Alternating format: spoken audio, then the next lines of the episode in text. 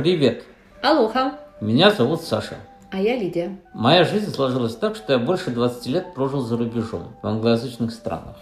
Я имею персональный опыт учебы по обе стороны границы. Мои дети тоже учились и закончили школы и университеты в России и за рубежом. Мне есть что рассказать и о чем подумать вместе с вами. А я уже более 15 лет связана с карьер-менеджментом и поступлением в зарубежные вузы. Историй очень много, и я думаю, что могу быть вам очень полезной. Мы решили вести подкаст про образование. И карьера-менеджмент.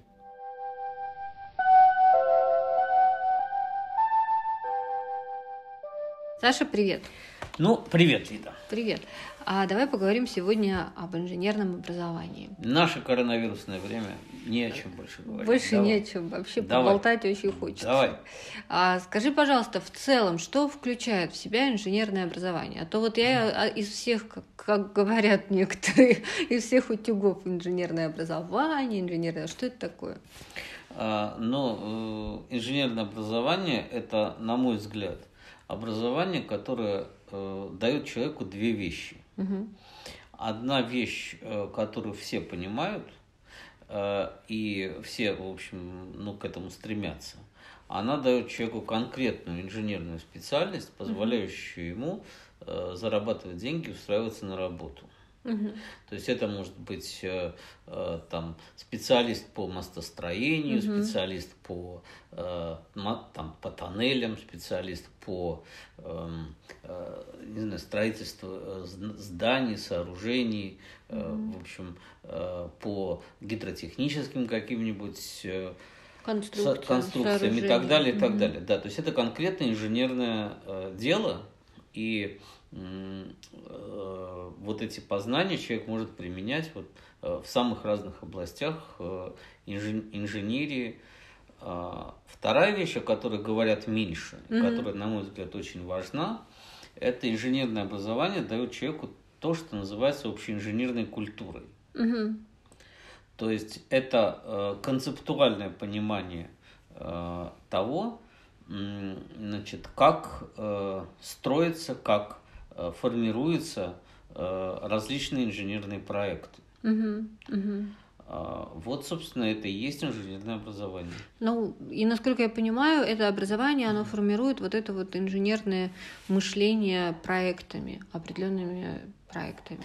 А, Правильно? Ну, я не знаю, так То есть это... э, понимание, как устроена система чего-либо-нибудь. Это что же важно? Ну, в общем, вот, собственно говоря, когда я начал, э, э, начал свое замечание об общеинженерной культуре, я, я видимо, вот именно это Да, имел в виду, окей. то, что ты сейчас говоришь. Мгм. То есть это именно то, что у человека возникает некое вот общее видение. Мгм. То есть это напоминает на самом деле, что ответ на вопрос, а что такое историческое образование. Ну да? да. То есть это не знание там каких-то исторических фактов, Мгм.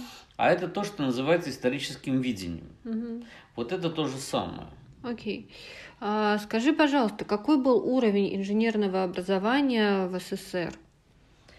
А, Ну, вопрос, как всегда, э, у нас, наверное, в каком-то смысле мы наверное, циклимся, когда пытаемся ответить вот на это, Мгм. каков был уровень. Мгм. Ну, э, на мой взгляд, именно инженерное, у- уровень инженерного образования действительно был высоким. Мгм.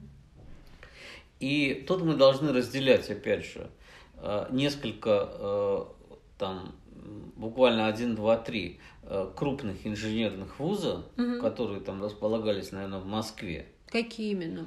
Ну, в первую очередь, это, наверное, Бауманское училище, Мгм. которое сейчас там называется Бауманский университет или что-то в этом духе. Но, Бауманка. да, Мгм. но, в общем, Бауманское училище, э, это, э, видимо, э, с точки зрения вот властей того времени, ну, не видимо, а так оно и есть, это был некий, некое подобие MIT. Мгм. А, Оно давало инженерное образование, скажем так, исключительно высокого ранга. Мгм. На другой стороне э, вот этой вот э, э, иерархии там были многочисленные политехнические институты. Технический, политехнический. Нет, именно политехнические Политехнический, институты. мгм. То есть это был какой-нибудь Харьковский политехнический, какой-нибудь там Днепропетровский политехнический. Их было Очень практически много. в каждом Мгм. э, большом городе страны был политехнический институт. Мгм. И было еще, и было еще море э, просто технических институтов, Мгм. уровня там э, какого-нибудь э, э, Ли- э, ЛИТМО, там Институт Ленинградской точной механики и Мгм. оптики, э, уровня там какого-нибудь МИРА Московского Института радиоэлектроники и автоматики. Мгм. Все это были технические вузы. И они, в общем, выпускали инженеров, все. Но при этом, если говорить именно о массовом техническом образовании, то это были политехнические вузы, где Мгм. читали стандартные программы, которые там были утверждены в стране. Это были там проходили все стандартные предметы, все эти начертательные графики, начертательная сопроматы геометрия, сопромат а, многострадальный, э, там была инженерная графика, там было, естественно, черчение, там была, э, естественно, теория машин и механизмов, знаменитая Мгм. ТММ, которую, э, кто не знал, тот, в общем, э, кто знает жизнь, тот курит приму, да. Понятно. Э, Там были ТОЭ, теоретические основы электротехники. Вот это все учили в огромном количестве вузов того времени. И я должен сказать, что учили это на очень и очень приличном уровне. То есть это была очень приличная кузница кадров а, Для СССР промышленности. Для промышленности. Для промышленности. Мгм. Я могу с- с- утверждать, что если э, мы там э, имеем, э, скажем, сложные э, э, взгляды, наверное, на очень многих выпускников э, того времени э, в разных специальностях, то если Мгм. говорить о инженерном специальности, то в целом уровень подготовки был очень приличный.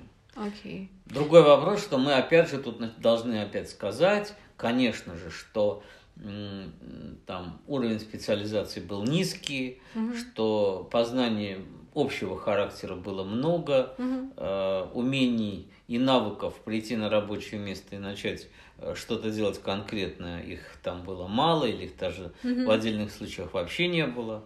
Ну вот э, здесь ты, наверное, опять же наталкиваешь меня на следующий вопрос, а чем отличалось а, советское инженерное образование от западного инженерного образования? И ровно, наверное, во-первых, в прикладной а, составляющей этого образования. Ну, наверное, в том, наверное, в силу истории моей собственной жизни, Мгм. я могу сказать, что э, почти, э, ну, все или большинство моих знакомых, э, которые э, учились здесь и потом они оказались на Западе, Мгм. э, они все или почти все как раз были выпускники технических вузов. Окей. И я могу сказать, что они все очень успешно работают. А, То есть э, у меня есть э, э, знакомый, который работает в высокой должности в компании Гольфстрим, например, про- Мгм. производящей, м, как известно, частные самолеты для наших олигархов. А, У меня есть знакомый, который работает в Кремниевой долине, воз- возглавляет э, инженерную компанию, и в его подчинении, это даже трудно представить, находится тысячи инженеров, а, значит, и он закончил один из крупных московских технических вузов.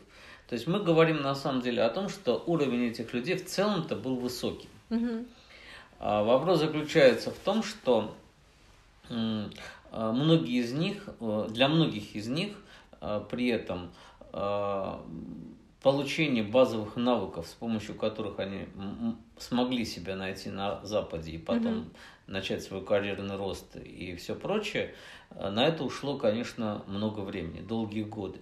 Мгм. И возвращаясь вот к старой теме, чем это все отличается? Отличается это тем, что по окончании э, bachelor degree в любом западном техническом вузе, Э, в общем, на 99 целых там и, наверное, 8 десятых процента э, выпускник может тут же приступить к работе и получить свою первую зарплату.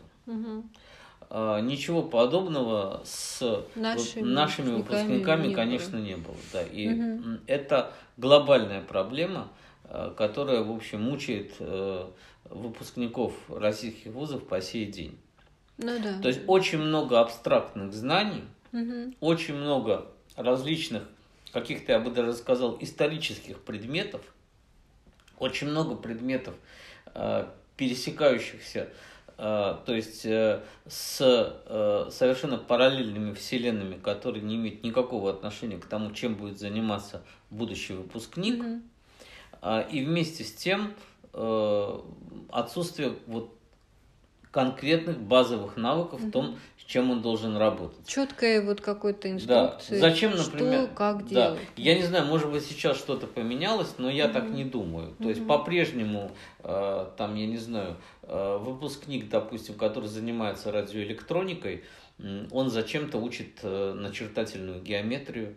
Э, вот. Да, и... слушай, он еще учит философию. Не, ну это История. вообще, это вообще отдельная, да, это вообще отдельная тема. Да. Э, И я, кстати, тут тоже не был бы категоричен, Ну потому что мы все время, да, вот об да, этом говорим. об этом говорим. Вот это большой выбор на самом деле. Либо а, делать такого специалиста в очень узкой нише, но он знает об этом все, знает подробно, знает очень точно Да. и классно, но он при этом, например, не знает там ничего не знаю, философии или астрономии или еще о чем-то. М, Вот. Ну, А потому либо- что, да. Либо делать такого универсального солдата, который все обо всем знает, но в итоге, придя на работу, в общем, его надо заново учить, как, я не знаю, работать в Excel. Ну, я... Ну, ты понимаешь, в чем говорю, дело? конечно. Это и есть вот э, развилка, Мгм. потому что э, вот э, тут мы должны э, вернуться к определениям. То Мгм. есть вот э, и никуда нам от этого не деться. Мгм. То есть определение, а что есть вообще высшее образование. То есть и все-таки с точки зрения менторов э, советской системы, Мгм. человек, который претендует на то, что он получает высшее образование, он э, должен э, демонстрировать глубокие знания в самых разных э, областях человеческой деятельности. То есть он именно имеет высшее образование. Мгм. То есть он э, знает хотя бы так э, более или менее имеет серьезные представления и о культуре, и о философии, и о, э, в общем, истории и так далее. Мгм. Или мы говорим, что это просто технический специалист высокого класса, который, в общем, по сути дела, разбирается, например, хорошо в программировании, Мгм. знает там 3-4 э, языка программирования, знает, как строятся, э, допустим, какие-то большие э, компьютерные системы, как организовывается кодирование проектов, но при этом он, в общем-то, может быть абсолютно ограниченным и убогим даже в совершенно э, там, базовых представлениях об окружающем мире. Э, И является ли собой э, вот этот человек то, что мы называем личность с высшим образованием? Сложный вопрос. Ну, окей.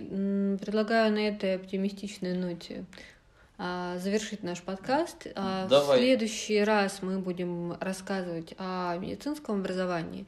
Так что слушайте нас, подключайтесь, будем всем рады. Да, надеюсь, что было немножко интересно. Постараемся, наверное, в следующий раз перейти, или, может быть, уже через раз, э, к чему-то более живому и близкому к сегодняшним Реально. дням, да, потому что э, исторические экскурсы, по-моему, уже пора заканчивать. Сворачивать. Да. Окей. Все, Пока. спасибо. Спасибо. Пока.